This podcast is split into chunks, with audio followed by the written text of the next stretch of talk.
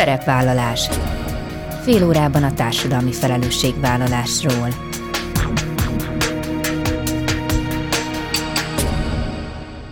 Jó napot kívánok! Bíró Bori köszönti Önöket. Adásainkban hétről hétre példákat hozunk arra, hogy egy-egy cég vagy intézmény, netán magánszemély, milyen formában, milyen eszközökkel járul hozzá anyagi gondok, társadalmi problémák orvoslásához, az életminőség javításához, a fenntartható fejlődéshez. Így módon is kifejezve, hogy felelősséget érez azért a környezetért, amelyben él és dolgozik. Két középiskolás ötlete nyomán született meg a Balzak nevű YouTube csatorna, melynek célja, hogy a fiatalok szemszögéből mutassa be a politikát és a közéletet. Weiner Dani és Kenyeres Kristóf azt szeretnék, ha a korosztályuk könnyen érthető módon tudna tájékozódni a közéleti kérdésekről. De vajon mi indította őket arra, hogy saját médiumot alapítsanak, és miben más, ahogyan ők feldolgozzák a számukra fontos témákat? Erről kérdezem a Balzak két társalapítóját. A műsor második felében a két középiskolás eddigi egyik legfontosabb videója kapcsán Mátrai Ildikóval, az Adománytaxi program vezetőjével beszélgetek. A kezdeményezés ötlete még a 2015-ös menekült válság idején fogant meg, amikor láthatóvá vált, hogy milyen sokan és sokféleképpen szeretnének és tudnak segíteni, ahogyan az is, hogyha adományozásról van szó, hihetetlen lehetőségeket rejt a főváros. A szervezet önkéntesei házhoz mennek az adományokért, melyeket hátrányos helyzetű településekre szállítanak. Ezek a mai témáink, tartsanak velünk! Mai első beszélgető társaimat köszöntöm szeretettel a telefonnál, Weiner Danit, a Balzak újság társalapítóját, főszerkesztőjét és riporterét, valamint Kenyeres Kristófot, aki szintén társalapító, társfőszerkesztő, vágó és operatőr. Sziasztok, srácok, köszönöm szépen, hogy itt vagytok.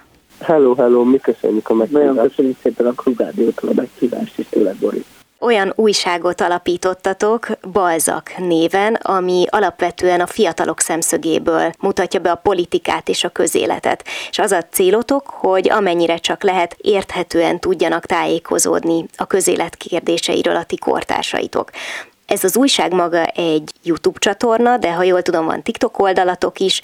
Minden esetre egyáltalán érdekli a ti korosztályotokat a politika és a közélet? Mert hogy általában azt lehet hallani, főleg olyanoktól, akiknek szerintem nincs a környezetükben középiskolás, hogy na hát őket ez az a téma, ami biztosan nem érdekli. Nektek mégis ezzel kapcsolatban mi a tapasztalatotok? Hát nekem az a tapasztalatom, hogy a fiatalokat általában elég érdekli a politika, különösen az utóbbi tanévben, mert az utóbbi tanévben elkezdődtek ezek a tanárszüntetések, oktatással kapcsolatban lévő problémák, és ugye ezek minden diákot érinti, egyszerűen nem indulhat szemet a tanárhiány, a kereszttantermnek a szigorú és óriási nagy elvárásaitól, ezek a dolgok napi szinten érintik minden diákot is. Most a politika nem egy ilyen elvont dolog, hogy igen, azt van a parlamentben, vannak, akik erre vitáznak, igen, lopnak, de mások is lopnak, hanem ez most már tényleg itt a az életedet érinti, és azért úgy látom, hogy most egyre és egyre több diákot mozza a politika, különösen látszik ezeken a különböző diákszervezeteken, mint például az Egységes Diákfront, és sorolhatnám még. Tulajdonképpen azt lehet mondani, hogy ami történt az oktatással és az oktatás ügy, az tulajdonképpen rávilágított csomó más olyan kérdésre is, ráhelyezte a figyelmet, amivel lehet, hogy egyébként nem foglalkozott volna a korosztályatok, de hogy egyértelművé tette, hogy azért itt sok minden összefügg sok egyéb más közéleti kérdéssel is. Igen, teljesen összefüggő dolgok, és hogy párhuzamot lehet vonni nagyon az oktatás és más politikai problémák közt szerintem nagyon-nagyon sok problémára rávilágított csomó ember számára. Az oktatásbeli problémák, kérdések, és így sokkal több embert elkezdte érdeklődni a politika iránt, és szerintem ez többnyire egy jó dolog, mert legalább az emberek, legalábbis az én köreimbe, közösségembe sokkal inkább műveltebbek, olvasottabbak, az egy dolog, hogy ti mit tapasztaltok magatok körül, az szerintem egy következő lépés, hogy volt bennetek egy indítatás arra, hogy saját felületet hozzatok létre, ugye ez a balzak, amit ti ketten alapítottatok. Ennek mi volt a, a mozgatórugója? Tehát volt el mögött esetleg egy olyan gondolat, hogy a jelenleg elérhető sajtótermékek szerintetek nem megfelelőek a ti korosztályotoknak, vagy legalábbis nem olyan hangon, hangnemben beszélnek? Vissza tudtok-e arra emlékezni, hogy mi volt az a gyújtópont, amikor, amikor azt mondtátok, hogy itt szükség van valami, valami saját médiumra? Hát azt gondolom, hogy a fiatalok nézik a mondjuk azt a szabad sajtónak a nagy orgánumait, de azt gondoltuk, hogy az látszik, hogy az elmúlt évnek a politikában, hogy nagyon sok olyan ember, aki nem szavazó állampolgár, mégis tud valamiként befolyást gyakorolni a politikán. Szóval nagyon sok diák mondott beszédet, diákok szereztek nagy tüntetéseket is, és azt gondoltuk, hogy akkor miért nem jön létre egy olyan platform, ahol nem mindenki szavazó polgár még, ezeknek a hangjét egy kicsit felerősíteni, ami nem biztos, hogy foglalkozik amivel a nagy, nagyobb újságok. Meg persze egy másik ügynök, hogy mi szerettük volna ezt csinálni, szóval nem azért kezdtük el, mert úgy láttuk, hogy van egyrészt ez van persze hiány, de igazából nagyon szerettünk volna ezzel foglalkozni, szóval egyfajta képen ezzel kezdtünk el ezzel foglalkozni. Azt hogy látjátok, hogy miben más az, ahogyan ti feldolgozzátok a témákat? Ugye most még jelenleg, ha jól tudom, akkor alapvetően videós formátumban gondolkodtok, de vannak itt tervek a jövőre nézve. Minden esetre miben vagytok ti szerintetek? Mások hogyan lehet titeket megkülönböztetni a többi videós tartalomtól? Hát minket igazából szerintem a legkönnyebben megkülönböztetni azt a perspektívánk által lehet, így próbáljuk teljesen más perspektívából megközelíteni a problémákat és a videóinkat, természetesen az alap ilyen médiai szabályok szerint, de próbálunk például egy tüntetésen legközelebbről, leginkább belülről közvetíteni a dolgokat, mint hogyha ott lennél, mint egy személy, és ezt nagyon sok módon próbáljuk átadni. Próbálunk olyan témákkal foglalkozni, amik számunkra érdekesek, és relatív kevés ember, újság dolgozta fel őket. Szerintem ilyen lett az adománytaxis videónk is, és igen, próbálunk autentikusak lenni. Az adománytaxiról még fogunk egy picit később beszélni, mert ez tényleg egy nagyon fontos anyagotok lett. Azt egyébként hogyan döntitek el, hogy miről készül adás? Nyilván van akkor egyfajta ilyen benfentesség a ti esetetekben, ahogy mondtad, hogy hozzáfértek például mondjuk az oktatás terén olyan témákhoz, amihez lehet, hogy mások kevésbé vagy lassabban, de mi egyébként a rendező elv, hogy mikor, miről készül adás? Természetesen mi is a politikai trendeket vagy kulturális trendeket követjük, ezeket figyeljük, próbálunk azokról videókat készíteni, természetesen megpróbálunk kimenni az összes nagyobb, fontosabb tüntetésre, akár kormánypárti tüntetés, akár ellenzéki, akár bármilyen más fajta mozgalom készíti őket, és még vannak azok, amiket mi csak érdekesnek találunk, például kultúrákról, vagy szervezetekről való hosszabb anyagok, ti tanultátok ezt valaha, tehát hogy hogyan kell megfogni egy kamerát, hogy hogyan kell kérdezni, hogyan kell összevágni egy anyagot, honnan van ez a tudás, amit ti használtok? Hát, úgy történt ez, hogy amikor megalapítottuk, akkor már mind a kettőnek volt előtte tapasztalata, mert én már csináltam előtte mások legháborús túlélőkkel általában zsidó túlélőkkel interjúkat, és nagyon érdekelt voltam a történelem és a társadalom tudomány és a politikai irány napi szinten fogyasztottam, ezt nem 12 éves korom óta újságokat olvastam. Emellett a Kristóf nem Igen, mondom. én pedig nem tudom, körülbelül 10 éves korom óta foglalkozok médiával is, és igazából szerintem mindketten autodidakta módon tanultuk, mert én ezt nem tanultam sehol, ahol a Dani sem, én előtte dolgoztam pár videóklippen, meg koncerteken fotózgattam, és hogy így összedobtuk, amit tudtunk elég jól sikerült. Egyébként milyen visszajelzéseket kaptok? Ugye ti iskolába jártok, tehát nyilván van egy valamennyire fix közönségetek, gondolom az osztálytársak, a barátaitok, esetleg a család. Szóval, hogy milyen visszajelzéseket kaptok, esetleg lehet tudni, hogy hányan nézik a csatornát, hogy alakul ez most?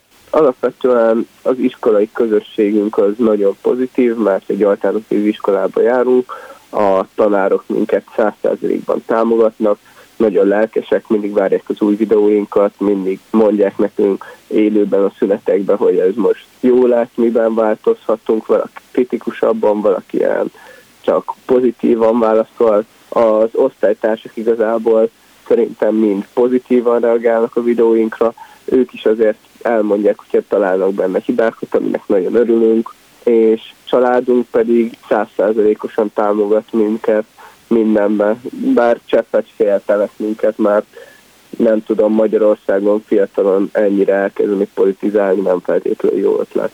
Még azt akarom hozzáfűzni a Kristófhoz, hogy a barátaink annyira támogatnak, hogy több barátunk is beszállt a balzakba, szóval most már a balzak az nem egy kettőnk dolga, hanem most már talán 10-15 ember, persze nem mindenki dolgozik annyit, amit mi, néha csak így egy-két dolgot meganimált, vagy nem tudom, de hogy már igen, egyáltalán nem csak egy iskolából, több iskolából, és így azt látjuk, hogy igen, ez így tetszik embereknek, szeretnének beszállni, és a nézettséget nézve, és hát persze nem vagyunk egy óriások, de növekedünk, növekedünk. Hát annál nagyobb visszajelzésre mondjuk tényleg nem számíthattok, mint hogy valaki szimpatikusnak találja ezt a kezdeményezést, és szeretne becsatlakozni. Tehát ez nyilván egy nagyon pozitív visszajelzés. Egy fél mondat erejéig már említettétek, hogy az egyik kedvenc anyagotok, amit forgattatok, az az adománytaxiról készült riport. Itt a különböző rövidebb lélegzetű, például politikai anyagaitok között ez azt gondolom, hogy egy fajsúlyosabb videó. Hogyan választottátok ki az adománytaxit, és egyébként ti így a meglévő portfólióban miért tartjátok fontosnak a róluk készített riportot? Én egy fél évig önkénteskedtem az adománytaxinál, és részt vettem a programjukban, részt vettem a vidékútjukon, amikor lementünk és szétosztottuk a ruhákat, és nagyon tetszett az egész szervezet, nagyon kedvesek voltak ott az emberek, és nagyon tetszett, amit csináltak, és gondoltam, hogy érdemes lenne egy videót csinálni róla, mert egyrészt nem nagyon dolgozták föl, és egy nagyon-nagyon remek videó, nagyon erős anyaggal, és akkor elkezdtek kidolgozni, és nagyon kedvesek voltak az adománytaxisok, teljesen partnerek lettek a videóban, támogattak minket, és azt látszik, hogy igazából ez nem csak az adománytaxisok, de az adománytaxisok nagyon kedvesek voltak, hanem bárhol, például találkoztunk szakmákban nagyobb emberekkel, például telexesekkel, négy vagy aktivistákkal, és mind azt mondták, hogy tök jó, amit csinálunk, hogy tök ilyen fiatalon elkezdtünk érdeklődni. Hát meg visszatérve egy kicsit az előző témához, de győk is az is nagyon volt látni. Egyébként úgy fogalmaztál, hogy ez egy erős anyag lett. Én azt gondolom, hogy ennek talán az is a, az ereje, hogy ti, akik egy viszonylag zárt közösségben mozogtok, ez a budapesti középiskolás réteg, elmentetek az országnak egy olyan szegletébe, ahová lehet, hogy egyébként soha nem jutottatok volna el, és ezáltal egyébként maga a videó is nagyon sok olyan valószínűleg budapesti fiatalhoz jut el, akiknek fogalma sincsen arról, hogy hátrányos helyzetű településeken egyébként milyenek a mindennapok. Igen, számomra az egész szituációt lent Mizsárfán sokkoló volt, de közben mégis nagyon pozitív. Szerintem azért lett jó ez az anyagunk, mert hogy nagyon próbáltunk arra figyelni, hogy ebből, ebből ne nyomor pornót csináljunk, mert hogy nagyon-nagyon sok pillanat volt, ami tényleg ilyen szívfacsaróként hatott. A videónkban próbáltuk inkább megragadni azt, hogy lehet, hogy ott egy trehány helyzet van, de ők megpróbálják ebből kihozni, amit tudnak. Kívülről Budapestből az adománytaxi próbálja őket segíteni, a gyerekek mennyire élvezik a jelenlétünket, azt, hogy én például a, én adtam kölcsönben nekik egy kamerát, hogy játszanak velük, és életükben először fogtak egy kamerát, és ez az öröm az arcukon, amiről készültek a képeim is, és csodálatos dolog volt ezt látni. Kívánok nektek még nagyon sok ilyen szép, inspiráló videót. Azt hiszem, hogy már csak egy dolog maradt hátra. Szerettem volna tőletek megkérdezni, hogy miért Balzak az újság neve? sokáig gondolkodtunk a néven, és tetszett nekünk ennek a jó hangzású névnek, meg én Újlipótvárosban élek, és nagyon szeretek erről beszélni, hogy mennyire jó ez a környék, Budapest legjobb környéke. Újlipótvárosnak van egy egyfajta filozófiája, egy ilyenfajta lelke, amiben így a Balzak újság szereti élni, és másrészt szerintem maga Balzak, a híres francia nagyon sokszor ízete az újságírásról, nagyon fontosnak tartotta, és ő alapból újságíró lett, csak annyira rosszul ment neki, hogy csődbe ment, és elkezdett könyveket írni, amivel ki akarta pótolni az adósságát, és ugye most mindenki a könyvei miatt is van, nem az újságírás miatt, de reméljük, hogy a balzakat a újságírás miatt fogják ismerni a. Igen, mert hogy azt még elfelejtettük mondani, hogy most ugyan videós tartalmakat készítettek, de van egy terv a jövőre nézve, hogy ez bővülne majd online újságá is. Igen, már egy ideje dolgozunk, körülbelül egy fél éve ezen a weboldalon. Elég komplikált feladat számunkra összedobni egy weboldal, de van egy ember, aki csak erre fókuszál, és készül, és már felvettünk pár újságírót, vagyis remélhető módon az elkövetkezendő hónapokban már online is lesz a weboldalunk. Sok sikert kívánok nektek ehhez is, és köszönöm szépen, hogy itt voltatok a műsorban. Weiner Danival és Kenyeres Kristóffal a Balzak társalapítóival beszélgettem. Köszönöm szépen. Mi köszönjük a lehetőséget. Nem köszönjük szépen. Szerepvállalás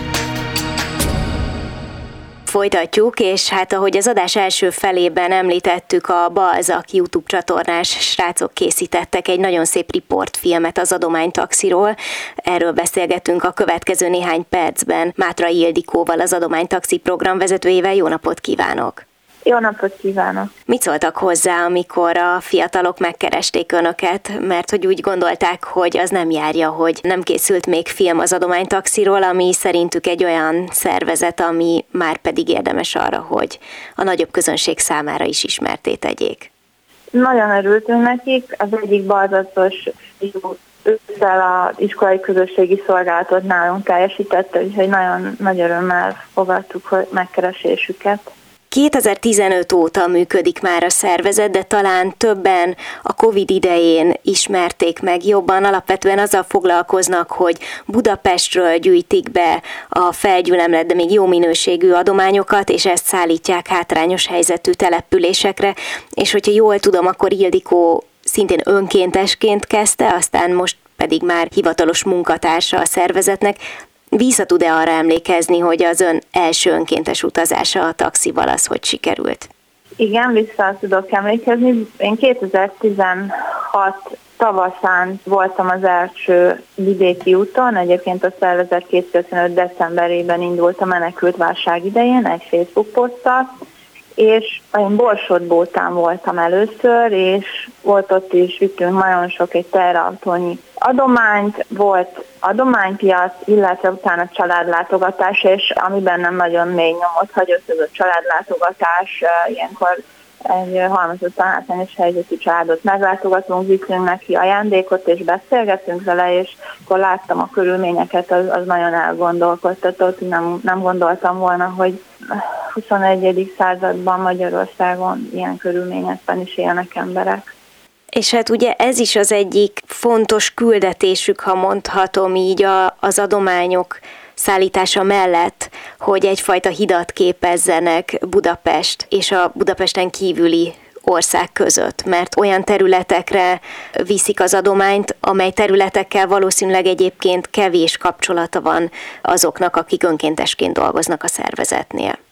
Igen, igazából az adománygyűjtés és szállítás az csak eszköz nálunk, hogy a céljunkat elérjük, hogy a különböző társadalmi csoportokat kicsit kimozítsuk a saját buborékukból, egymást jobban megismerhessék, megértsék azáltal, hogy a, a tevékenységünk által, mert azt gondoljuk, hogy ezzel nő a társadalmi felelősségvállalás és szolidaritás és ehhez mindenféle felületet adunk, ahol csatlakozhatnak emberek, akár tárgyadományozással, akár önkénteskedéssel, akár anyagi támogatással.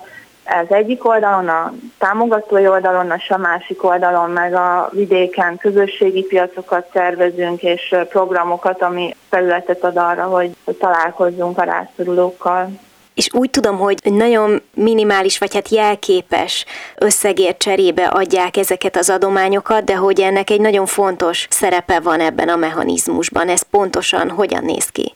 Igen, tehát az adományokat mi vidéken közösségi piacok keretében juttatjuk el a rászorulókhoz. Jelképes 50-100 forintokért vásárolhatják meg a rászorulók a piacokon darabáron az adományokat, és a befolyt összeg minden esetben a helyi közösségnél marad, és a helyi partnerünk felelőssége, hogy, hogy a rászorulók számára programot szervezzen belőle, vagy vásároljon az rászorulók nagy száma számára valami hiánypotló eszközt vagy tárgyat, és így járult hozzá már a piacon befolyt összeg nyári táborhoz, gyereknaphoz, tanodai kiskertprogramhoz, óvodai eszközökhöz, vagy így jutott el életében először a mm, hátrányos helyzetű gyerek a moziba, vagy az állatkertbe. Szóval sokkal többről szól mindez, mint arról, hogy adományt visznek, hanem van ennek egy, egy hosszabb távú, és ahogy mondta, különböző társadalmakat összekötő szerepe is.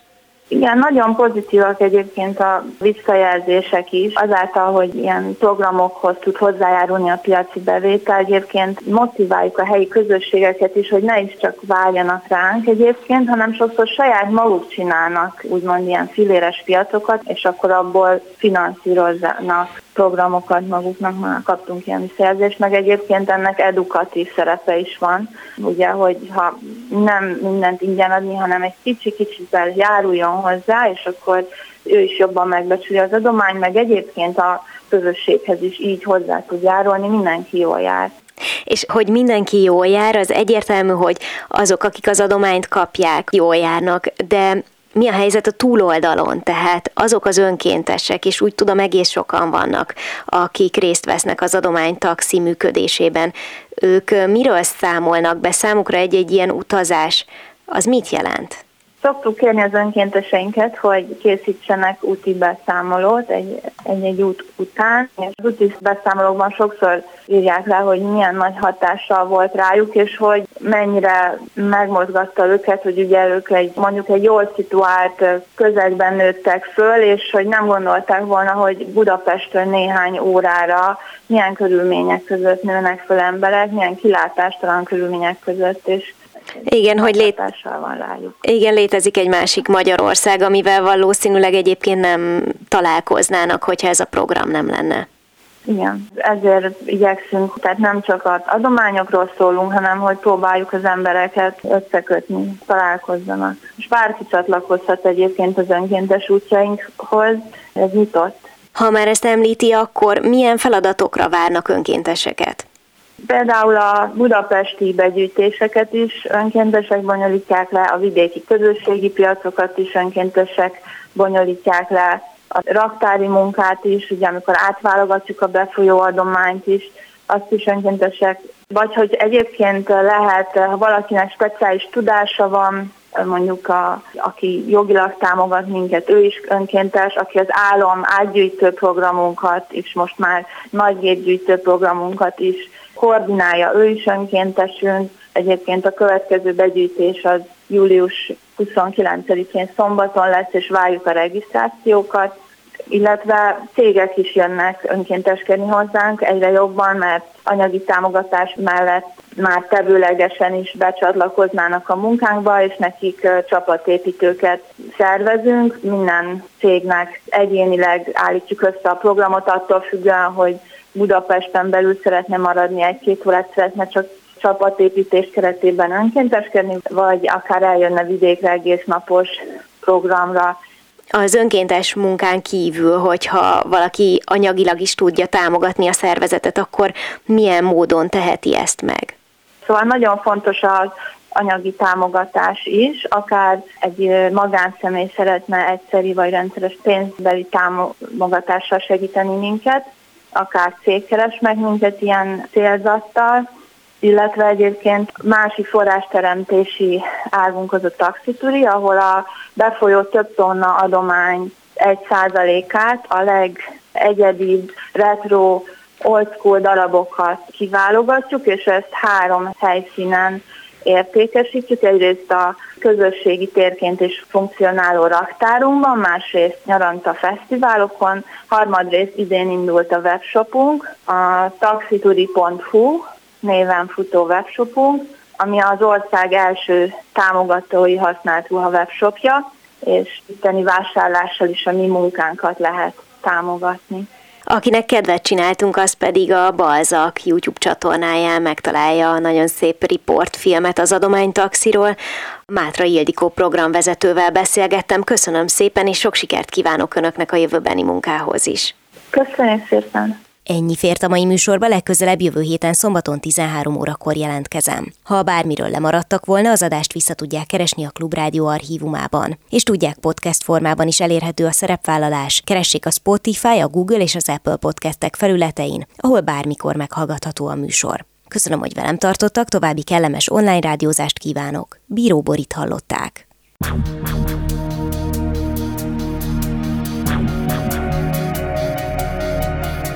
A Szerepvállalás című műsorunkat hallották.